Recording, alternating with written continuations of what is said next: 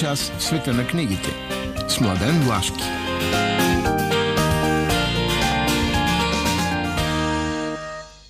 Добро утро и здравейте, скъпи слушатели на предаването Преге. Предаване за книги, за литература, предаване, което е съвместна продукция на Радио Пловдив и Сдружение Литературна къща. А Сдружението пък е издател на списание Страница. така, а, след а, така по-малко бурното в предходните седмици преминаване към а, месец декември, днес ще успокоим топката. Бавно-бавно, днес още нещата стоят сериозни. Защо? Защото в края на годината вече окончателно минават почти всички конкурси и награди и започва вече да се оформя погледа към от миналата година. Литературния поглед имам предвид, кое различни хора, журита са откроили, кое така е представително за отминаваща година. За това ще стане дума днес във втората част на предаването с надеждата от следващия път бавно-бавно наистина да отидем нама направо директно в коледното настроение. Не, че сега го нямаме. Но коледно настроение, традиция, ценности, да, знаем ги тези неща, събуждане, естествено, защото будни хора трябват нам, естествено. Как става това? С музика. Мария Дамова ви буди ето със следващото парче. Ето. Така.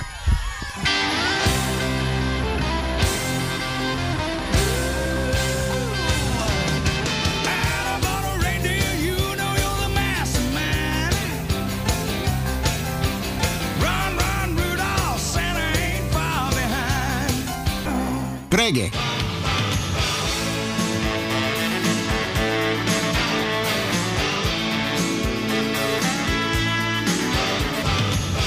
Напълно непознат. Шесте нови книги. Някои напълно нови, други малко повторени, ама наистина си заслужават. Така, започвам с нещо, което а, за, за мен е много важно. Излезе нова книга с нови стихове на Ани Илков. Нарича се До края на смъртта. Не е много голяма, 64 страници на много прилична цена. Изданието е на издателство за поезия. Да. И това е нещо много важно, защото за мен Ани Илков е един от най-големите български поети, а що се отнася до нашето поколение, смятам, че е най-големия. Освен това, той е толкова литературен човек. А, така се грижи за младите, за, за това те да могат да навлизат, да се утвърждават в литературата, че е отдаден а, как да кажа, отдаден е на това, което е нашия живот. А стихове, стиховете му са толкова дълбоки, мъдри, с такова познание, но, но са изказани по невероятен поетически начин. Така че това, след като мислихме, че вече няма нали, поетите, като поостареят, спират да пишат, да издават антологии и т.н. Ето сега една прекрасна, прекрасна книга. Онези, които са чели втори брой на страница, сигурно са видели част от тях, малка част, разбира се, и са се убедили, че трябва, трябва да си купят тази книга. Ани Илков до края на смъртта, издателство за поезия, да. Сякам голямата класика – много дълги години този роман отсъстваше от българския книжен не може да се намери по никакъв начин, начин и това е Степният вълк на Херман Хесе. Херман Хесе е онзи автор, който владее поколенията, особено след Втората световна война, а той е изключително шумен и преди това, но особено около хипи поколението, което го превъзнася в своя идол, той става как да кажа, тотално световен автор. Степният вълк е роман за кризата, за кризата на възрастта, за кризата на, на, на, на живота, на сблъсъците на, на ценности, за пътищата, за изходите от това. Нещо, с което ние живеем а, постоянно. Много хубаво направен. С, а, а, и с, нека го нарека така обществено-политически критичен тон. И с атмосфера и с а, така игра с философското четиво, и с развигране на фантазията в един магически театър. Просто а, изключително интересна, дълбока и много четивна книга, впрочем. И така, при издание, разбира се, Степният вълк, но, но трябва да го има на пазара. Рива прави това. Степният вълк 232 страници на относително предишна цена романът на Херман Хеси издава Рива. И сега нов ход на Васко Самоковлиев, неговите преводи на Бохомил Храбъл, на български излезе Вита Нова. Вита Нова е вторият роман от една трилогия, нека я наречем така, която е автобиографична а, и разказва живота на Храбъл. С хиляди вплетени истории. Особеността на тази е, че е, ще да е разказан от голяма част от гледната точка на съпругата на, на Храбъл Илишка, но, но, разказан е като един монолог, без точки за питай, като едно огромно изречение. Авангардистичен подход. А, редуват се случки, истории. Онова, което е особеното на тази книга, че тя затова се нарича и Вита Нова, а в центъра стои бухемския живот на Храбъл. Там, където дори въпреки натиска на социализма и какво ли не, а, свободата може да се развихря. Така че Вита Нова значи млад живот. А, да, повтаря едно заглавие на Данте, но а, разбира се, тук нещата стоят по съвсем друг начин. А Храбъл винаги той пише толкова умело и, а, и придърпващо, че а, така, всеки, който посегне към книгата, ще бъде пленен. Бохомил Храбъл Вита Нова, 320 страници на малко по-височка цена. Изданието, както всички книги на Храбъл, е в колибри. И сега още едно преиздание. Паскал Мерсие. Нощен влак за Лисабон. А, този роман излезе, а, ако не се лъжа, някъде около 2009-10 година. Алтера го издаде. Какво особеното? Паскал Мерсие е псевдоним. А, авторът, който използва този псевдоним, е всъщност а, философ. Той е роден в Швейцария. Той е преподавател по философия в Берлин. А, той м- се отказва от, от, тази, от тази дейност и всъщност се захваща с романи. Започва да пише на, на 51 годишна възраст своите романи. Името му е Петър Биери. Сега, той е следвал философия, завършил и рехабилитирал се в Хайделберг. Неговата философия се занимава страшно много и с психологически проблеми, така че романа е насочен в тази посока. И така, един преподавател по класически езици, Раймонд Грегориус, тръгва по следите на един измислен а, човек, който а, се казва Амадео де Прадо, някъде там в Испания, в Португалия. И този лингвист през езика, през думите, през наблюдаването им, започва да се среща с различни хора, започва да търси, да си изгражда един чужд а, така не чужда, един друг, образа на другия, така навлизат в себе си. Така че а, изключително дълбоко човешки познавателен текст и той и за ролята на, на словото, на езика в а, това да бъдеш човек и да и винаги да можеш да поемеш един друг път. Много световен бестселър е, впрочем, Нощен влак за Лисабон. 488 страници е на малко по-високата цена поради обема. Този път изданието е в издателска къща Ентусиаст. И една нова книга, също голям бестселър. Сега ще разберете защо. Натали Дженър. Натали Дженър Хермис публикува нейният роман Обществото Джейн Остин. Наистина за Джейн Остин става въпрос – и това е една история, която има своите истински корени в живота. След Втората световна война в имението, където е живяла последните 8 години Джейн Остин и където е цялото и наследство и богатство, се събират 8 човека, които са пленени от нейното творчество с цел да издирят, опазат, издават и тъй нататък всичко това, което тя е писала след Втората световна война. Всеки от тях по различен начин е преживял травмите на войната. А те са много различни. Има фермер, има лекар, има холивудска звезда, има, има всичко. А, и те около творчеството на тази голяма а, романистка, на Джейн Остин, а, така, влизат в отношения, изразяват любовта към нейното творчество и към литературата ги води. Но, нали, минават и техните човешки съдби.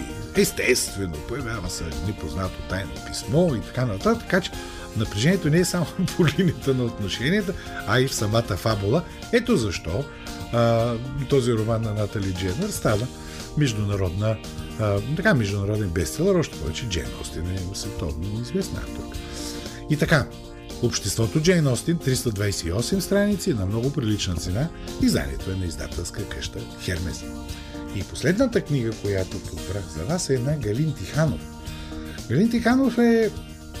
То няма друг такъв. Наш колега, изключителен литературовед, който след обрата отиде да преподава в Англия, сега в момента е член на Английската академия едно от големите, да, да кажа, що да ми кажа, световни имена в областта на сравнителното литературознание, в областта на това, което наричат свободна, а, световна литература. А, това, впрочем, е и дисциплината, която и аз преподавам. Невероятен е Галин Тиханов със своя поглед към света, и в един том, благодарение на издателство Кралица МАП, той се появява на български. Неговите книги на, на английски в последните години печелиха всички най-големи награди за м- филолози, които се занимават с а, а, литература, с славянска литература, сравнително литература знание. Така че, ето сега на български в едно томче Нарича се Световна литература, космополитизъм, изгнание, 428 страници, са събрани негови статии, които той е преценил, някои интервюта негови, с които показват гледните му точки към всички тези неща и процеси. М- да, това е едно, как да кажа, хеме завръщане, хеме. Това е едно от нашите големи литературоведски постижения. В тази книга може да бъде видяно. Галин Тиханов, Световна литература, космополитизъм, изгнание, 428 страници, естествено, малко по-висока цена, обоймиста е книгата, а, но скоро надали ще се появи отново. Изданието е на кралица МАП. Така, това бяха шесте нови заглавия, сега нека послушаме малко музика.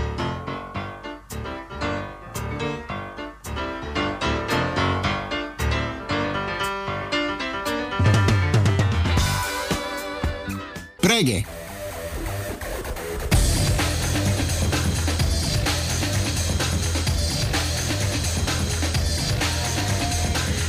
Матрицата. Матрицата. Календар, книги, литературен живот, дата 10. Днешна. На днешната дата, 10 декември 1901 година, е връчена първата Нобелова награда за литература на Сюли Прудон. Рене Сюли Прудон. А, оттам нататък започва тази сага, която, както виждате, всяка година ние следим в октомври месец кой ще бъде отличение. Да, политики се водят, качества се, но тази история започва тук. Иначе, на 10 декември 1830 година е родена Емили Дигинсън, Емили Дикинсън е изключителна американска поетеса, която умира изключително млада, под влияние, разбира се, на романтическия тип а, светоглед, но нейната поезия е толкова модерна и, и толкова, а, как да кажа, хем младежка, хем философска, че тя завладява много, много читатели. А, за нея, за живота има една интересна книга на Доминик Фортие, нарича се Градове на хартия. Животът на Емили Дикинсън и излезе тази година, може да бъде намерен. Иначе поезда на Дикинсън, щом се появи, веднага се изчерпва. Агата имаше едно издание 2012 Коала 2016 писмо до света, изчерпа се на секундата. В момента, може би, ако може да намерите някъде добро утро, нощ моя, понеже излезе 2021 година, но е съмнително. И друга голяма поетеса е родена на тази дата и това е Нели Закс. Само, че Нели Закс е родена на 10 декември 1891 година. Тя получава Нобелата награда в 1966 година. А е един от големите поети, които осмислят събитията след Втората световна война. Още повече като се има предвид, че е германка. Тя пък беше ма тотално непозната на българския книжен пазар. Нищо, нищо. И благодарение на издателство за поезия Да, миналата година излезе едно много хубаво томче, нарича се Смъртта още празнува живота и все още може да бъде намерено а, на българската книжарска мрежа. Така стигаме до датата 11 ноември. И така, на 11 ноември 1810 година е роден Алфред Дюмюсе. Това е един от големите френски романтици, който, освен всичко останало, така подхваща и е силно еротичната тема, а, много драматург е, поет, една от водещите фигури на световната литература от епохата на романтизма. Та Изток-Запад издаде 2016 година неговите новели, а Фама 2017 пуснал на Ази, дето, сега като чуете заглавието, ще разберете, Гамияни или Две страстни нощи. Е, изчерпано всичко, нищо не може да намерите от мисли. Това е. Иначе на тази дата, 1881 година, в Пловдив е създаден първият български професионален театър, който, да не му е уроки, особено в последните години, много добре стои. Иначе, литература, връщаме се. На 11 декември 1918 година се ражда Александър Солженицин – Александър Солженицин, освен че е Нобелов лауреат, е една от изключително спорваните, но и мощни а, дисидентски фигури. А, сега на български и Архипелаг Голаг в трите тома и Един ден на Иван Денисович, по така популяр, популярните му книги са издавани, преиздавани много, особено след обрата. А, последно, фундация Комунитас издаде архипелаг Голаг в три тома. Иван Денисович, последното издание, мисля, че е в Колибри. Но фундация Комунитас поддържа така присъствието на служеници с различни книги и последното, което издаде е а, томът в първия кръг 2021 година. Тъй, че този е, изключителен и, и автор и човек с позиция присъства в своите текстове в българската книжарска мрежа. И едно голямо име на нашата литература навършва една хубава кръгла годишна. Това е Боян Белчев. Той е реден на 11 декември 1942 година. Затова и брой на литературен вестник е посветен нему. А, не само, че е филолог, учен, а, човек с приключенски дух, с антарктическо приключенски дух. А, той е един от а, много а, хубавите български писатели, пише в различни а, жанрове, м- разкази, романи, а, един много на времето, като излезе а, Амазонката на Вароя, исторически пародиен роман, много хуб, изключително раздвижени неща. А, Захари Стоянов а, е издавал а, Боян а, и като а, събрани съчинения. Той самия пък, а, а, да кажем, малко по-късно след издаването им, написа били много хубави разкази Антарктида, окото на космоса. Пак там излезе. После излезе един роман Преселението в труд. Последно беше едно признание на сборник с разкази, а, ако можеха да ни чуят, реплика разбира се, ако можеха да говорят, Тоест, присъства Боян Белчев в българската литература и то така завидно присъства, да е жив и здрав и този дух вечно да, да го дърпа не само него и всички негови почитатели напред. 12 декември. На 12 декември 1821 година се ражда Гюстав Флубер. Гюстав Лобер е онзи френски автор-реалист, който преобръща изобщо разбирането за литература, в която четеш едно, то ти се струва, че е едно към едно, а пак то всъщност много дълбоко не е това. Това е изкуството на словото. Значи отвън имаш една история, но всъщност тя дълбоко разсъждава и ти подсказва и ти говори за едни съвсем, съвсем други неща. Това става през а, конструкции, през а, пейзажни а, а, така, подплати, през а, влизане в а, съзнанието, речта на героите. Мадам Бовари е примера за това нещо. След тя се изучава в училище. А, това е толкова сложен текст, че дано. Защото той всъщност говори за банализирането на човешкото ежедневие, за създаването на фалшиви иллюзии и за как тези фалшиви иллюзии унищожават хората. Много хора, четейки го направо, го виждат като рецепта, едва ли не, как едно общество несправедливо унищожава. Така, затова казвам, че е труден, но, но страшно интересен. А какъв майстор на стила и, и преводите на български са много добри. Така че, а, като става въпрос за Мадам Бовари, последното издание е в Пан. Иначе, а, Възпитание на чувствата, кратък роман, Апостроф, последно го издание 2016 изчерпане. На пазара, може би, все още може да намерите преписката между Флобер и Луис Коле и може би много трудно един исторически роман Саламбо. Но, понеже се учи, Мадам Бовари я има, който не е чел да чете. 13 декември. На 13 декември 1720 година е роден Карло Гоци.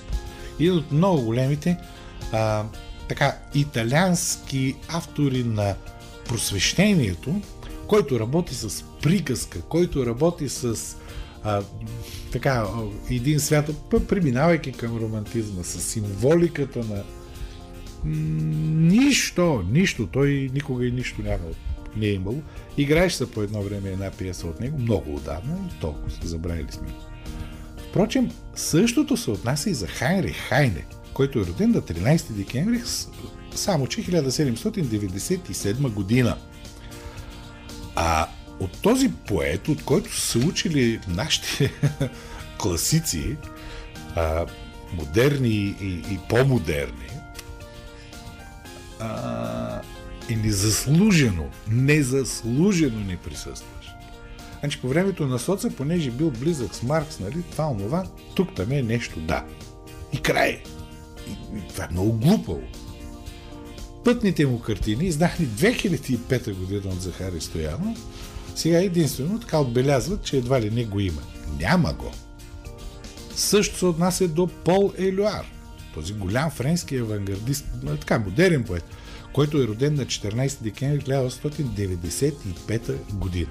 Нищо бе, нищо. Така че виждаме големи пробойни. Но както е да е, запълват се, запълват се. Или ще се запълват. На така стигаме до последната дата, 16 декември. И ето на 16 декември 1775 година е родена именно Джейн Остин. А, една интересна книга, но отдавна издавана за живота и на Джеймс Едуард Остин Ли, животът на Джейн Остин. Бърлин Пъблишинг, там са издавани и много от нейните романи постоянно се издават, постоянно се преиздават. Значи големите, гордост и предразсъдъци, разум и, разум и чувства, а, те се преиздават, да се преиздават. Да кажем, Book Travel 2020 издаде разум и чувства. Същата година, а, не, 2019 Хеликон. 2021 отново Хеликон. Гордост си предразсъдъци. Също Хеликон съвсем наскоро – а, в по-предни години в Хермес. Иначе Хермес прави така леки отклонения. 2020 година издаде романът и Ема. Тоест, има... Да, да, Джейн Остин наистина си присъства на българския книжен пазар. Николай Хрелков, голям български поет, роден на 16 декември 1994 година, напълно непознат. Няма и как да бъде познат от и за него няма нищо на българския книжен пазар. На същата дата, 16 декември 1910 година, е роден Асен Христофоров. Един невероятен човек, автор, плодивчанин, а, економист и писател. той беше също забравен. Те, тя, че комунистическата власт го недолюбва, това е така. Но благодарение на кралица Мап бяха събрани в четири тома негови избрани съчинения. А, като имаме предвид, че Асен Христофоров, освен а, че е писал есета, пътиписи, спомени, романи, да е и изключително голям преводач от английски. Много, много интересна фигура. А, не само интересна, силна фигура. Пловдивска. А, аз много се радвам на това, на това издание на Кралица Мап. То спасява Асен Христофор. На 16 декември 1916 година е роден Иван Пейчев, един от много добрите български поети и драматурзи, който завършва така трагично живота си. А, хем преди 9 септември е бил в, как да се каже, в редиците на Ремс. Хем след това нещо мен не може да се разбере с другарите. А, неговите така романтични уклони, свободолюбие го правят един от щекотливите за соца писатели. Но и тук нещата стоят зле. Балкани на времето издаде едно томче лирика, едно томче драми. Много дълго време стоеше самостоятелно. Поне хубаво, че Захари Стоянов в Лаконично небе едно томче 2020 година издаде част от стиховете. И последното име в днешната матрица, той е на Артър Кларк, който е роден на 16 декември 1917 година и тук става въпрос наистина за научна фантастика. А, Сиела го издаваше, но доста отдавна 10 милиарда имена на Бога и песните на далечната земя, тези два м- тома разкази него излезоха преди 7-8 години. А, след това една друга комбинация, песни на далечната земя с градът и звездите 2016 година и толкова от Артър Кларк, това е твърде малко. Като се има предвид, че той е, е не само научен фантаст, той е много голям културолог и много интересни изследвания има. Може, може да се направи нещо. Та така, така. Това беше матрицата за днес и толкова тежка, че сега трябва, ни трябва хубава музика, за да починим малко и да продължим напред.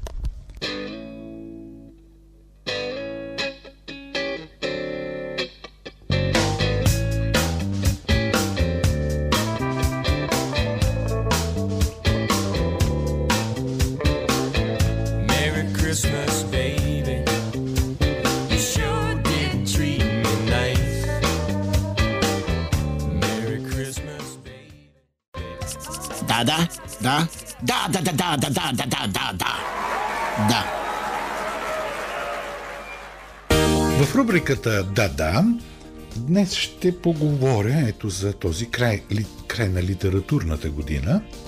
В момента се провежда 49-ият Международен панир на книгата. Той е съпътстван и от два фестивала 10 годишен литературен международен фестивал и 5 годишен такъв за млади хора и за деца. А, хубаво е. Чували сте и знаете, като се каже франкфуртски панер на книгата, като се каже виенски панер на книгата, като се каже, мисля, че в Милано ли беше. Това са а, световни места, където хората се срещат, където се вижда световната литература а, където се купуват права и т.н. Празници, големи празници. Така че този наш международен панир като че ли трябва да запълни нещо такова. Да, той е доста по-провинциален в сравнение с всичко друго. Но, но, пък е национален. Фокусира, понеже на края на годината, фокусира горе-долу всичко, което е издавано в предходната година. Има много срещи с, а, с автори, с а, така, особено в международната част идват понякога нови, много провокативни за нас автори. Интересно е, в НДК се провежда и там човек като влезе, днеска може цял ден, цял ден да стои. Сега, на него в, в един определен момент се връчва а, наградата на Асоциацията за българска книга. Тя е особена, Златен лъв се нарича, и тя е свързана с издателски проекти, с целостно оформление на книги, не толкова с съдържанието. А, и това е последната а, награда, голяма, която така определя а, профила на годината. Но предстоят, предстои приключването на две процедури. Сега ще ви кажа няколко думи за номинациите, защото самите номинации вече са нещо а, изключително, изключително важно. Значи, първо, а, така, доколкото сещам, мисля, че някъде около 15 декември, по това време някъде, окончателно ще стане ясно кой е победител в конкурса Иван Николов. Това е конкурс за поезия, това е конкурс за българска поезия, българска голяма поезия. А, осъществява го издателство Женет 45 и в името и паметта на този голям поет и преводач Иван Николов, а и в практиката, да, защото създателят на Женет 45 Божана Апостолова е поет и така обича тази част на словесното изкуство. Той се осъществява така. Всяка година едно жури от трима човека подбира от номинирани издатели, всеки, който може да номинира. Тази година, доколкото знам, 32 български издателства са предложили 42 книги. Значи това е така по-сериозната продукция. Тук не става въпрос за сам издати и тя подобни. Истински. А, тази година в журито, забележете имената, Аксиния Михайлова, Александър Сикулов, Иван Ланджев. И изключително доказани, големи, модерни поети. И така, те са откроили от тези 42 предложени книги 5, една от тях ще спечели и тези книги са на Антина Златкова Контражур, издаде Женет, на Васил Славов Ням, издаде го Атерна Прес, на Кръстю Раленков Смъртта разпитва вече кой си. Изданието е на скрипт. На Пете Хайнрих Летни хитове Женете издаде и на Преслава Виденова постоянна експозиция Женете издаде. Това е един абсолютен дебют. А, избора на, на тези заглавия а, показва една, как да кажа, една смяна на поколенията в българската поезия, т.е. не смяна, оформянето на едно ново силно поетическо поколение а, с една да, нова чувственост, нова изразност и надявам се, като видим кой е окончателният победител, да мога да покоментира малко повече, макар моята сила да не е точно в поезията. Ето сега идва моята сила. Това са номинациите за наградата Хилигон. Тя пък е за проза абсолютно доказана. Както Иван Николов, така и Хиликон са доказани награди. Тук изборите никога не са били случайни, никога не са по някаква шуробаджанашка линия. Напротив, каквото бъде откроено, то влиза в българската литература. Наградата Хиликон прави така. Тя определя 12 заглавия и на 15 декември от 18 часа в книжарница Хиликон Витоша, там става винаги, се обявява кой е победителя. Тук журито е по-голямо. Мишо Вешим, доколкото знаме, е шеф на тази годишното жури. Ето кои 12 книги са подбрани. За голяма част от тях в нашето предаване е ставало, а, ставало дума с по-пространни анализи дори, за някои не толкова а, защото са прокраднали в месеци, в които а, повече има лятно четиво. Но, Костадин Костадинов, ловецът на пеперуди. Здравка Евтимова, резерват за хора и вълци. Красимир Димовски, ловецът на русалки. Радослав Бимбалов, Лък, това е сборник с разкази. Николай Терзийски, Звезди под клепачите. Невена Митрополитска. По релсите. Александър Сикулов. Жена на вятъра. Йоанна Елми. Направени от вина. Това е роман. Кристин Димитрова ще се върна за теб. Георги Тенев, той спечели миналата година, Атлантическият експрес, Галин Никифоров, Черната светлина и Тодор Тодоров, Хагабула.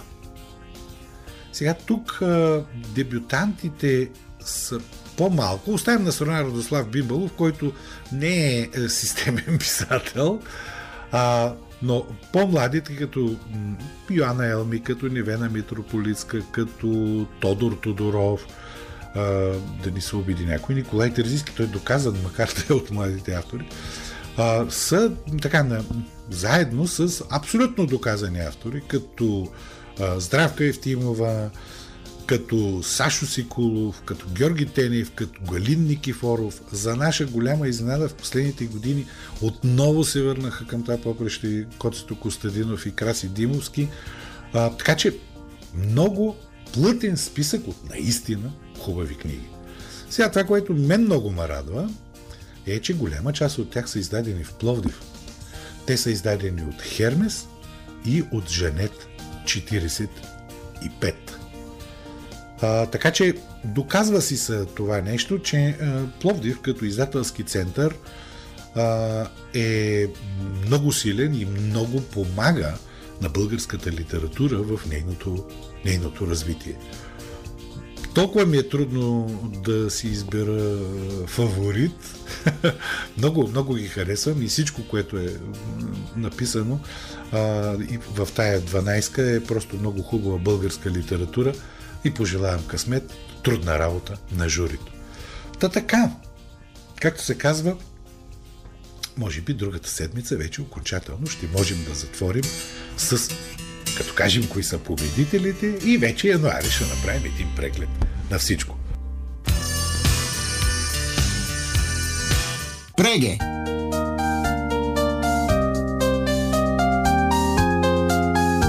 Синьото цвете с съдействието на издателска къща Хермес. 30 години споделяме радостта от четенето.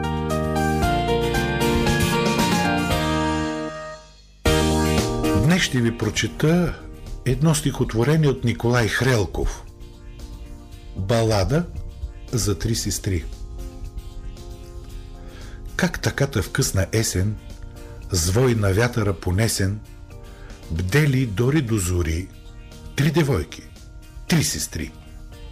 Нощ лежи на цело крън. Мрак на цело крън тежи. Черна нощ и мрак разбоен и дълбок, дълбок покой. Първата, мотай вретено, каза глухо и стено. Там, далеч в далеченкът, срещна милият ми смърт. Нощ лежи на цело крън, мрак на цело крън тежи бърза и се намотава и е леден студ сковава. Втората, тъчи кенари, каза с глас от скръп обгарян. Твоят мил и моят мил ги един и същ затрил. Нощ лежи на цело крън, мрак на цело крън тежи. Тя тъче и не дотъчва, и е треска зла измъчва. Третата, влачика Леля, шепни в труд глава привела – Моят мил не знам къде е, свърши своят трудов ден, но лежи на цело крън, мрак на цело крън тежи. Влачи тя и все занича, но не чува вън обичния. Ето тъй сред късна есен, звой на вятъра понесен, дели дори до зори, три девойки, три сестри – Нощ лежи на цело крън, мрак на цело крън тижи. Черна нощ и мрак разбоен и разкъсан звик покой. Преге!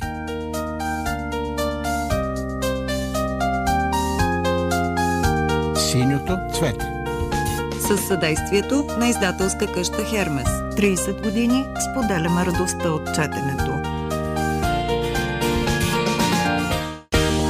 Ето, в последните минути на днешното издание на предаването Преге са това.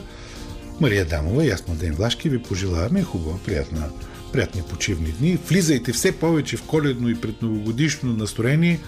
А, нека да ви е по-уютно. Спасявайте се от този околен свят. Спасявайте се с а, а, книга в ръка, с а, настроение.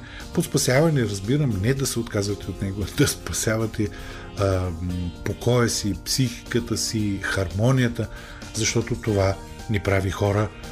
И както се казва, да, едно е да се надяваме на чудо, друго е просто да живеем в малко, така да се подготвим за чудото на онова, което ни събира по домовете в коледа. Хубави, приятни почивни дни, а ние, а, ние ви обещаваме, следващата събота ще бъдем отново с вас в ефира на Радио Пловдив.